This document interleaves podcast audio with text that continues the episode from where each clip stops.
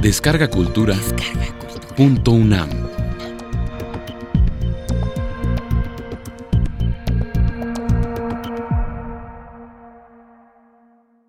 El chamanismo entre los nahuas y los mayas. Curso impartido por la doctora Mercedes de la Garza durante el mes de marzo de 2014 en la sala Carlos Chávez del Centro Cultural Universitario, dentro del programa grandesmaestros.unam. Módulo 4. Nahuas. Época prehispánica, colonial y actual. Primera parte. El éxtasis puede ser provocado tanto por ritos ascéticos como por sustancias psicoactivas. Entonces, ¿cuáles son los principales ritos ascéticos? El ayuno, el insomnio, la abstinencia sexual, el autosacrificio, o sea, extraerse sangre de varias partes del cuerpo, danzas y cantos rítmicos que también con el ritmo y la música provocan un estado como de relajamiento, como de meditación. Autohipnotismo también, no tengo datos de que se haya practicado autohipnotismo en estos grupos, pero en general forma parte de los ritos ascéticos.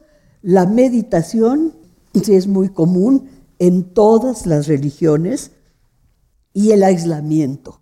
O sea, no puede alguien llevar a cabo un rito ascético en un lugar público. Siempre tiene que ser en un lugar privado. Entonces, las prácticas ascéticas provocaban el estado adecuado para comunicarse con las deidades. ¿Y cuál es ese estado adecuado para comunicarse con las deidades? O sea, la separación del alma del cuerpo para internarse en los otros mundos. Es que los otros mundos son impalpables, invisibles, son estados de conciencia alterada o estados no ordinarios de conciencia. Los otros mundos no son materiales, o bien son materias sutiles en las cuales los espíritus, que también son materias sutiles, pueden deambular como ellos quieran. Sobre la extracción de sangre, que también se hacía para curar enfermedades, ustedes han oído hablar de que en varias partes se usaban sanguijuelas que les pegaban al enfermo para que les extrajeran sangre y pensaban que las sangrías curaban ciertas enfermedades. Ahora vi por ahí que ponen en una herida así muy grave unos gusanos que se van comiendo toda la carne que está mal. Es un método científico muy actual ese de los gusanos, pero pues las sangrías se han usado siempre también en todas las religiones. De la Serna, que es uno de los cronistas de la época colonial, dice que el Texoxotla o sangrador hablaba a las venas y a la lanceta para herir, o sea, el punzón o lo que tenía para hacer la herida, llamándola tigre. Todo simbólico. En lo religioso siempre se están manejando símbolos. Y entonces dice textualmente de la Serna que el Texoxotla le dice al tigre, o sea, la lanceta, que beba hasta perderse, metáfora que usa de la embriaguez, porque saque tanta sangre que bastará para perder el sentido y tino como el borracho. Está comprobado en la actualidad que una pérdida fuerte de sangre provoca desmayos y alucinaciones. Y Ruiz de Alarcón, que es otro cronista muy importante también de la época colonial, después de mencionar los sangrados de orejas, labios y lengua, asienta.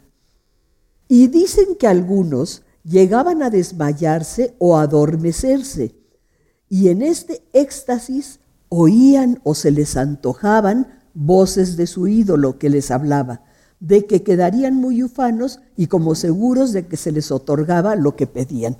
Los cronistas españoles recogieron muy bien, muchas veces, las palabras y las acciones de los indígenas. Bueno, gracias a ellos hemos podido reconstruir muchas cosas sobre la época prehispánica.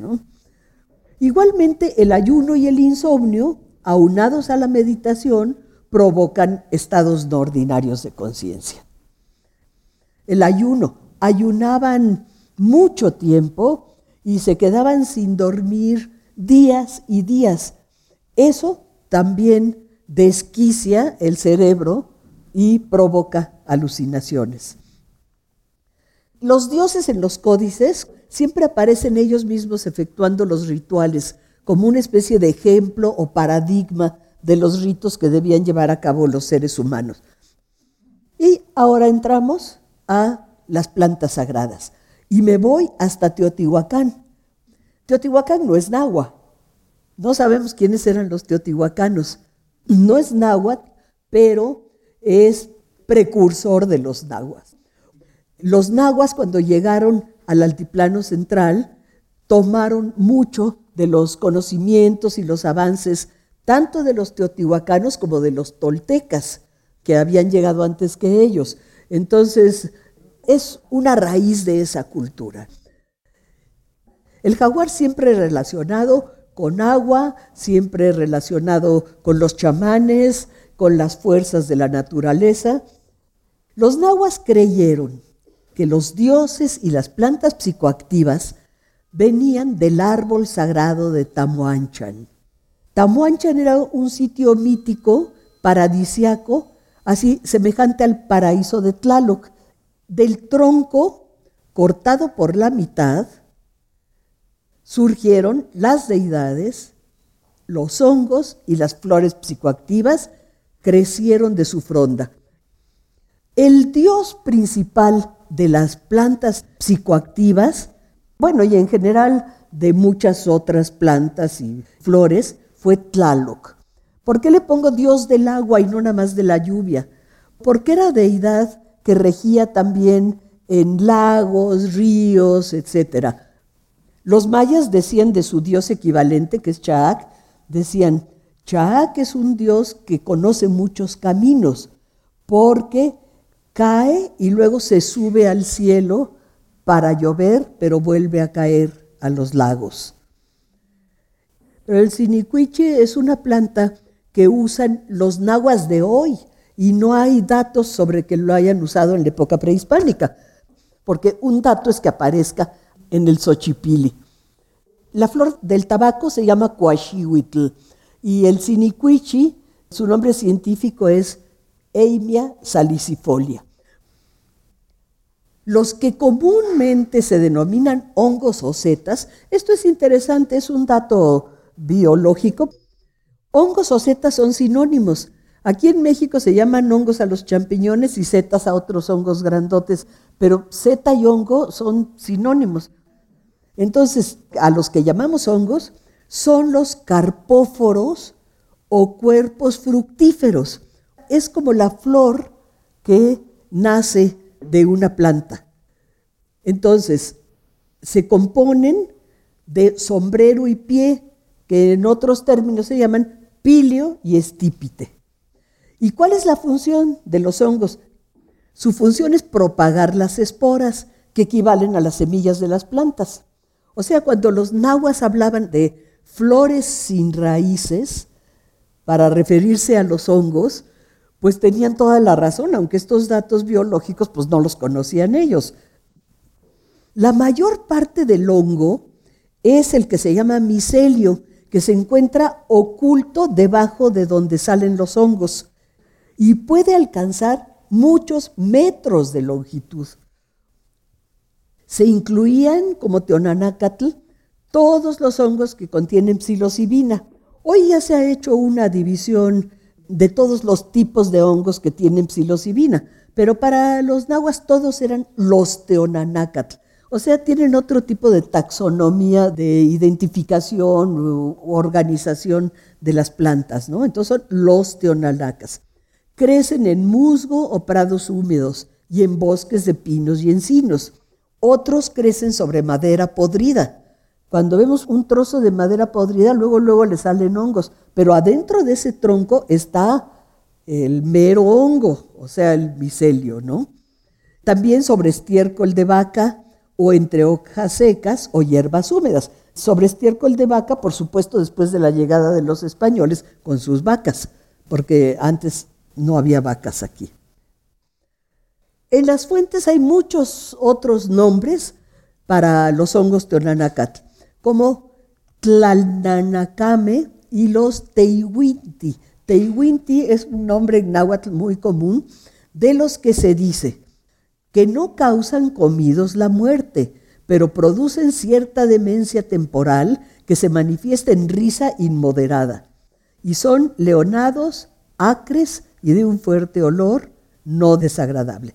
Pues esos teiwintis pueden ser los conocibles siligenoides. El Panaeolus spictrinus es el que crece sobre el estiércol de vaca, pero en la época prehispánica pues seguramente crecía sobre el estiércol de venados o de algunos otros animales. Entonces, estos y el Estrofaria cubensis son los usados por los mazatecos, entre ellos María Sabina. Dice Toribio de Benavente Motolinía, tenían otra manera de embriaguez que los hacía más crueles, y era con unos hongos o setas pequeñas que comidos crudos y por ser amargos, beben tras ellos o comen con ellos un poco de miel de abejas. Hoy día también los que comen hongos lo comen con miel de abejas, que pues era muy importante porque parece que son muy, muy amargos. Dice, y de ahí a poco rato veían mil visiones, en especial culebras, y como salían fuera de todo sentido, parecíales que las piernas y el cuerpo tenían llenos de gusanos que los comían vivos, y ansí, medio rabiando, se salían fuera de casa deseando que alguno los matase. Y con esta bestial embriaguez y trabajo que sentían, aconteció alguna vez ahorcarse, y también eran contra los otros más crueles. A estos hongos llaman en su lengua teonanácatl, que quiere decir carne de Dios o del demonio, dice Motolinía, porque pues cuál Dios, ¿no? Que ellos adoraban y de la dicha manera con aquel amargo manjar su cruel Dios los comulgaba. Claro, los españoles tenían que verlo de esta forma y seguramente se está refiriendo a un mal viaje que le platicaron, porque el que sintió todo eso, qué cosa horrible, ¿no?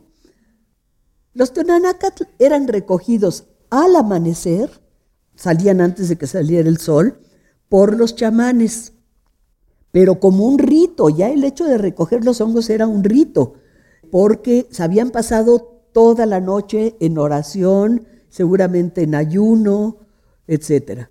Y eran esos hongos, los teonanacatl, los empleados principalmente en ceremonias de adivinación y curación. En cuanto a sus efectos, dice Sagún, se crían debajo del heno en los campos o páramos, son redondos y tienen el pie altillo y delgado y redondo.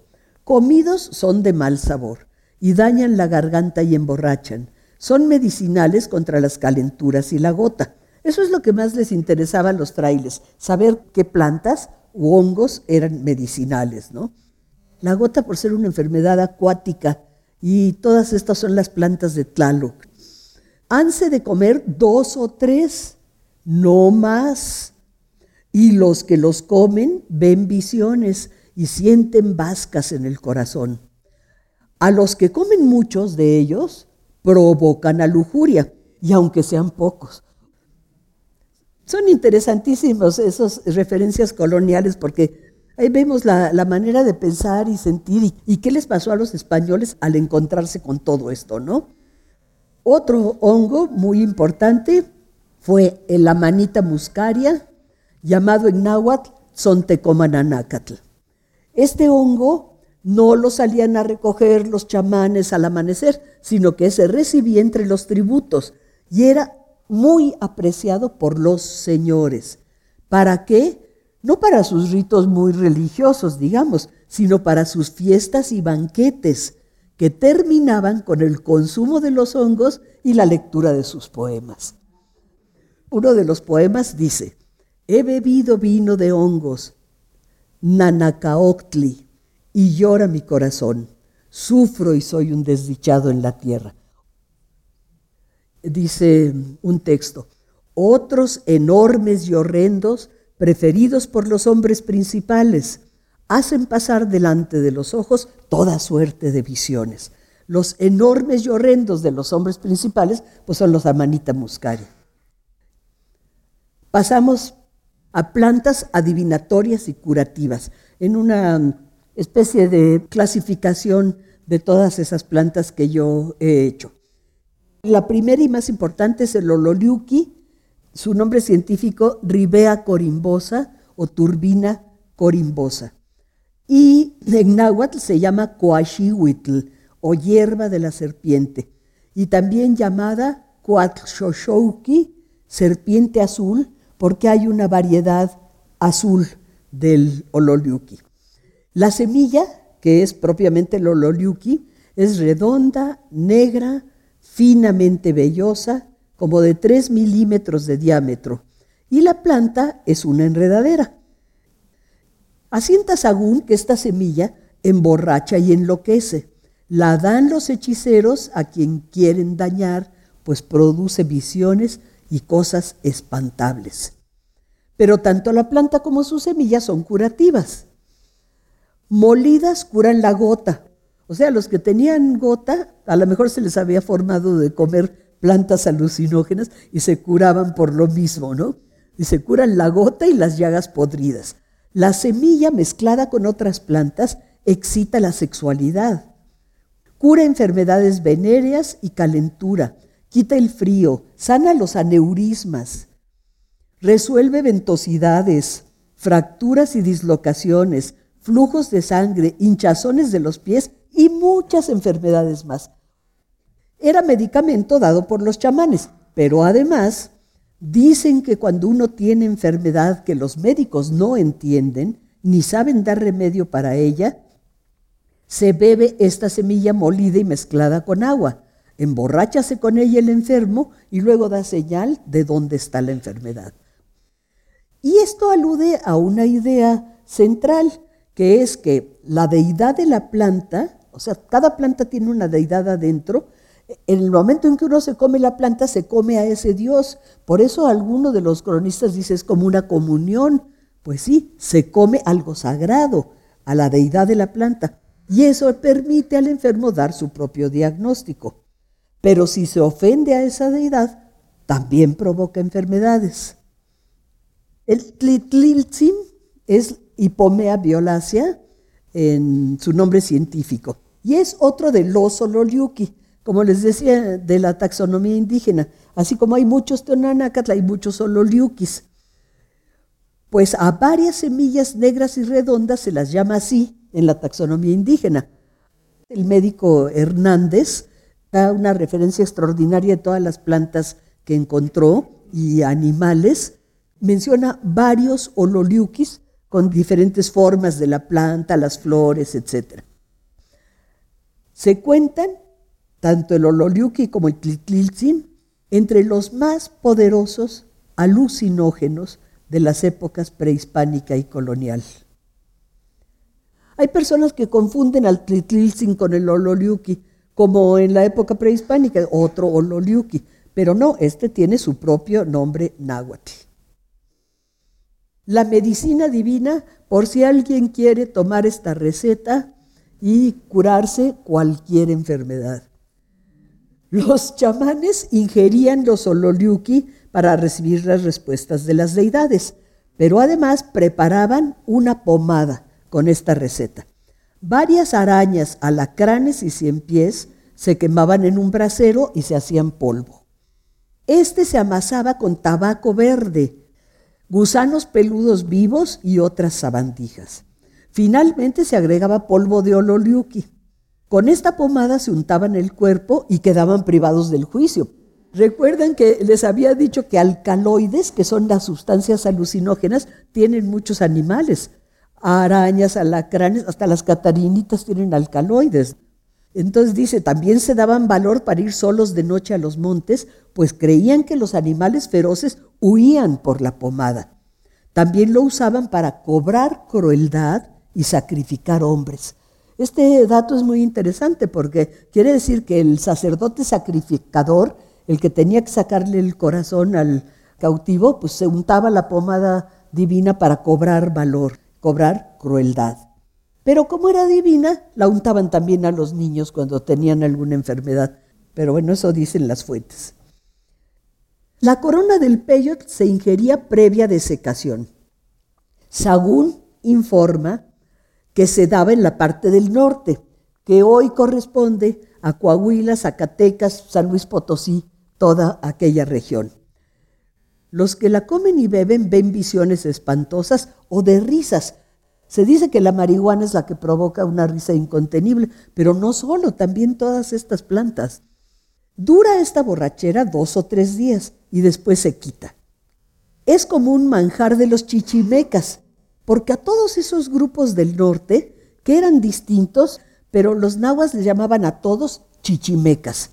Chichimecas quiere decir chupadores, y es porque eran tan salvajes y nómadas que mataban a los animales y en vez de cocinarlos para comerlos, les chupaban la sangre recién muertos. Entonces por eso les decían chichimecas o chupadores.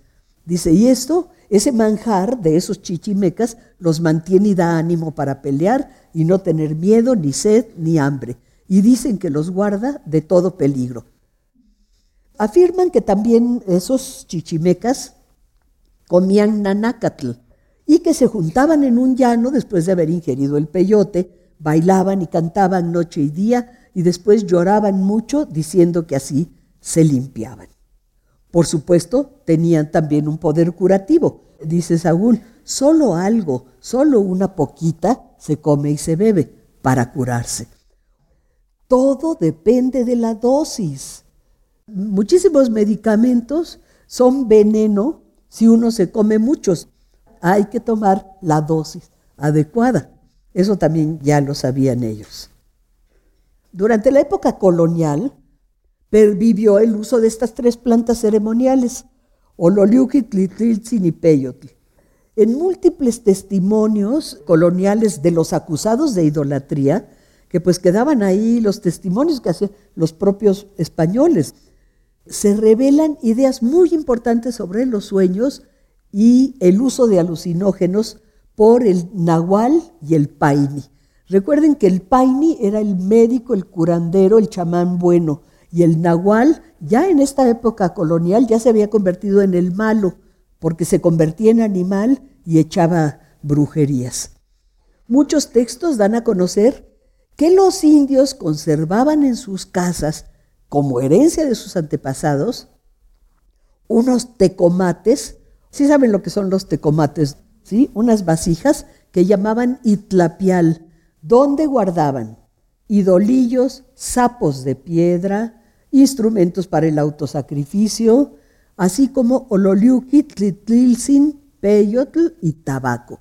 Estos tecomates, fíjense, son equivalentes a la parafernalia de los otros chamanes.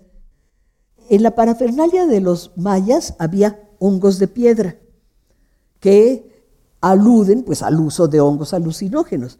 Ahora, en la de estos tecomates había sapos de piedra, no hay muchos datos sobre el consumo de sapos alucinógenos entre los nahuas, pero pues así sabemos que tanto nahuas como mayas deben haber usado hongos y sapos. Las ceremonias de adivinación y curación realizadas con esos tecomates eran de este modo. La descripción que nos dan las fuentes es muy interesante porque se siguen haciendo igual en la época actual.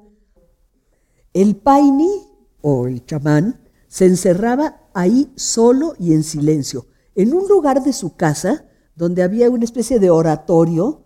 Ahí le, construían unas, unas ramas alrededor para que quedara absolutamente aislado, que eso es uno de los requisitos, y esos lugares se llamaban Santos Cali, con enramadas, perfumes, etc., y encendían velas, que no usaban en la época prehispánica. Entonces encerraba solo y en silencio, bebía el alucinógeno preparado por una persona ritualmente pura, por lo general una mujer.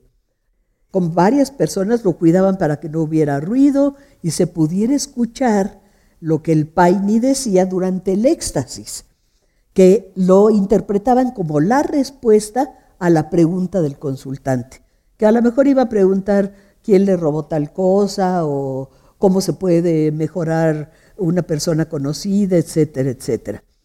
A veces el Paini pedía al consultante ingerir la bebida sagrada.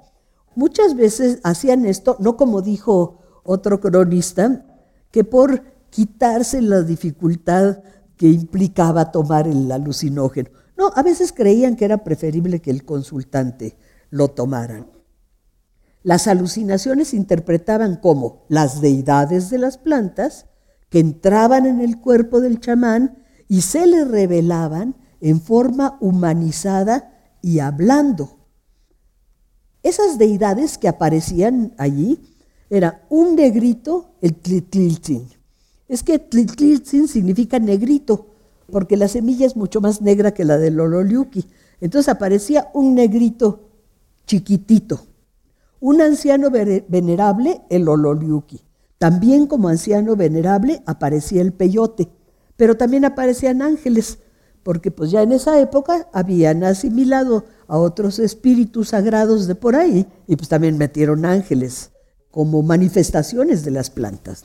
Lo más interesante es que las manifestaciones de las plantas eran humanas, hablaban, tenían voluntad y se habían ya identificado para esta época colonial con figuras sagradas cristianas. Como sabían que los indígenas las tenían por algo sagrado, entonces a muchas les pusieron María o Virgen María o Rosa María, el peyote, los españoles. A todas las flores que encontraron nativas les llamaron rosas. Entonces el peyote tiene su rosa, pero María, porque se identificó con la Virgen María. El ololiuki quiere decir semillas de la Virgen y la planta completa manto de la Virgen. Todas las flores entonces rosas.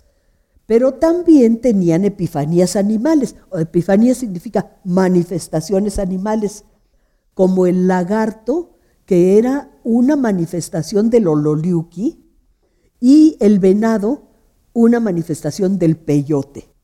Así, el conjunto de símbolos peyote, venado, sol, porque el sol está identificado también con estos seres, el venado era un animal solar, eso entre los huicholes se conserva todavía hasta hoy, sol, peyote, venado. Y ahora vamos a entrar a, a las otras, las malotas, de veras, que son las datura. Las principales que usaron ellos fueron Toloatzin, Tlapatl, Mishit y Neshewak. Como han visto, la X siempre se pronuncia como SH, ¿no? En las palabras indígenas, porque al trasladar a, a nuestra lengua las palabras indígenas, en aquella época, por el siglo XVI, la X se pronunciaba en español como SH. Entonces, lo que en sonidos indígenas era SH lo escribieron con X. Las daturas se usaban principalmente como medicamentos, pero tienen poderes narcóticos muy fuertes. Fíjense, narcóticos, no alucinógenos. Los alucinógenos son el ololiuki, el peyote, el tlitlilzin y los hongos, pero las daturas tienen poderes narcóticos. El toluatzin untado curaba fiebres, dolores del pubis, dicen los textos, gota e hinchazones. Mezclado con clara de huevo y untado sanaba heridas, secado al sol y hecho polvo, curaban niguas de la espalda, etcétera, etcétera. La lista de enfermedades es enorme. Cuatro hojas machacadas con agua curan dolores diversos. Y dice el texto, pero hay que cuidar de no exceder la cantidad dicha, pues produciría enajenación, visiones y delirios. También puede ocasionar alucinaciones o visiones. Uno de los nombres comunes del tlapatl es higuerilla del infierno. Sus hojas se machacaban y se aplicaban para curar tumores. Sanaba también gota e hinchazón. Su semilla negra se llama chamico. Betancourt afirma que si estas pepitas, las de el y el tlapatl, se dan en vino o agua, emborrachan y adormecen los miembros. Y si se añade cantidad, el que las toma queda 24 horas dormido. y para despertar se le pone vinagre en las narices o ceniza en la frente, pero si cargan la mano, duerme para siempre. Es que estas datura son así de terribles, si se toman en exceso, pueden producir así algunas visiones o lo que sea, pero luego empiezan a dar convulsiones y sobreviene la muerte. El tlapatl se usaba también como somnífero porque son plantas narcóticas estas, al contrario de las otras que son eh, alucinógenas y estimulantes, ¿no? Son narcóticas. Entonces se usaba como somnífero poniendo las hojas en la almohada. Y el mishitl es descrito como hierba que altera el cerebro. Sagún dice, ni es comestible ni bebible, provoca vómito, aprieta la garganta y la lengua, y si se come o bebe no da mal sabor, como los hongos, ni mal gusto, pero luego quita todas las fuerzas del cuerpo. El Tlalzolpatli, o como lo llaman los tepostecos, Alipondiazochitl. Pero es una planta que no se puede clasificar tanto como datura. La han encontrado que es más bien Brugumancia áurea, porque a veces da un tono amarillito. Y es nativa de América del Sur. Se emplea hoy no se empleaba en la época prehispánica para curar dolores y fracturas aplicada a la parte dañada. No tiene frutos, esa es la gran diferencia con las otras. Esta no da frutos, solo se reproduce por medio de esquejes, o sea, cortar una ramita y plantarla, un piecito, como se dice, y solo así se reproduce, pero también tiene fuertes sustancias psicoactivas y la usan para curar dolores y fracturas puesta sobre el lugar herido. A un chamán que estaba yo entrevistando, le enseñé mi muñeca que se rompió, que estaba mal curada. Entonces le dije, a ver, ¿qué hubiera usted hecho con esta fractura? Entonces empieza a tocar y me dice, mire, para empezar se lo hubiera hecho bien. Lo cual era totalmente cierto porque en el hospital me lo enyesaron chueco y fue terrible. Le digo, y luego, me se le hubiera puesto las hojas de la campanita blanca. Y le digo, ¿de cuál campanita? No, no, de la campanita blanca, que el machacadas las hojas se ponen ahí encima y se le quita totalmente el dolor. Se refería al floripondio. El llamado yautli es taguetes lúcida y es de las plantas sagradas más importantes que existieron en la época prehispánica entre los nahuas y en todas las comunidades, entre los mayas también y en Mesoamérica. Tiene ciertas cualidades. Sus nombres comunes son pericón, San Miguel, periquillo, flor de Santa María, hierba anís, hierba de nubes, etc. Pertenece al grupo de plantas de Tlaloc Incluso se consideraba que era una manifestación, una epifanía del propio Dios.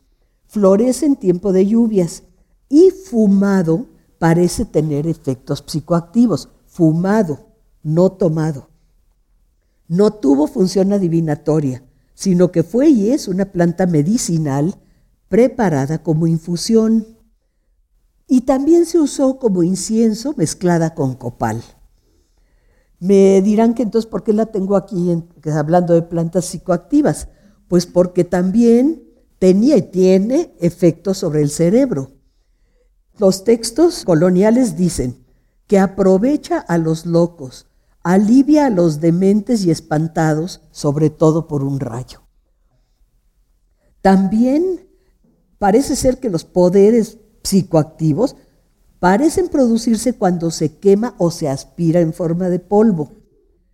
Los mexicas, según lo dice y otros cronistas también, que cuando iban a sacrificar a un esclavo, antes le echaban polvo de ololiuqui o se lo daban a oler o se lo prendían para que el humo le llegara. Y dicen, y esto lo hacían para que no sintiese tanto la muerte. O sea que sí producía una ensoñación, tiene algunos poderes analgésicos, eso es cierto.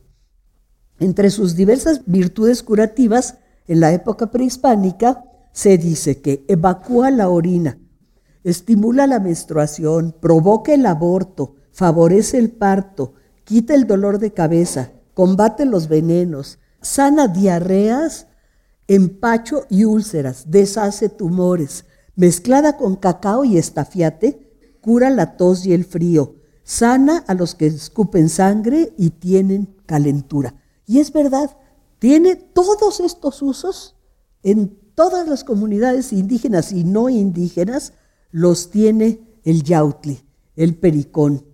Y tiene una cualidad oxitósica, o sea, que es para ayudar al parto y por eso provoca el aborto.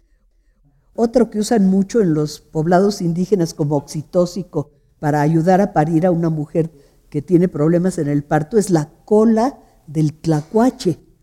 Le cortan la cola a un tlacuache molida, se la dan a comer y tiene un poder oxitósico fuerte, acelera las contracciones. Y para el frío, el dolor de cabeza, combate los venenos. O sea que por todas esas cualidades es quizá la planta sagrada más usada en todo Mesoamérica. Sigue curando múltiples enfermedades y se identifica con San Miguel, cuya festividad es el 29 de septiembre. También le dicen San Miguelito a la planta, porque coinciden. El día anterior, el 28 de septiembre, y parece que esa fecha coincide con la fecha del año en que se hacía una ceremonia prehispánica, que obviamente no tenía que ver con San Miguel, se realiza en Morelos la fiesta de los elotes en las milpas. Yo he ido varias veces a esa fiesta de los elotes, que es extraordinario, porque toda la comunidad va a las milpas. Se lleva incienso, flores, etc. Se cortan los primeros elotes de la cosecha del año, tiernitos, y ahí mismo se hace una fogata con leña y se asan y uno come los elotes, pero también como un ritual tipo comunión, ¿eh? Es una comida sagrada ahí ese día, 28 de septiembre. Me dirán, ¿por qué no el 29, que es el día de San Miguel? Bueno, porque el 28 al parecer es el día que coincide con la fecha en que se hacía en la época prehispánica. Ahora, se recogen flores ahí mismo en la fiesta de Yautli, de Pericón, y se hacen cruces que son colocadas en las puertas de las casas como protección, donde han de permanecer todo el año. O sea, ya para el 28 de septiembre siguiente, pues ya está totalmente seco el pericón, pero uno no lo puede quitar de la puerta de su casa. Y curiosamente lo mismo ocurre en Malinalco, que pues no es Morelos, es Estado de México. En Malinalco solo tiene con Tepoztlán, por ejemplo, una semejanza, que es la misma cordillera montañosa, con montañas erosionadas de una manera semejante. Son pues todos herederos de los náhuatl. Ahora vamos al estafiate. En náhuatl se llama Iztauyatl, estafiate, y su nombre científico es Artemisia mexicana. Un texto también de la, de la época de los Itlapial y de todo esto, dice que un curandero a una negra enferma, con la hierba que llaman estafiate, le estaba curando las espaldas con arte e indecencia. Fue una de las plantas curativas más usadas por los nahuas.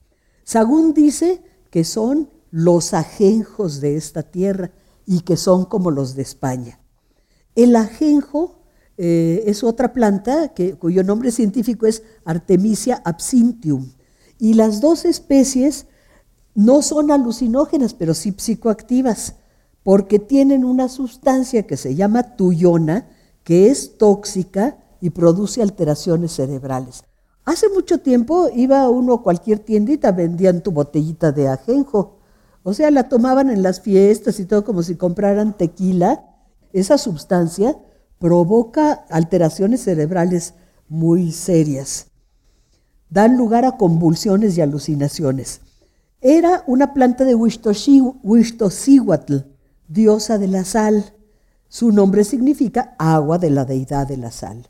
Curaba muchas enfermedades como los tumores mamarios, la angustia del corazón, algo así como el flato que es que el corazón duele y brinca, dice. O sea, algún problema cardíaco, ¿no?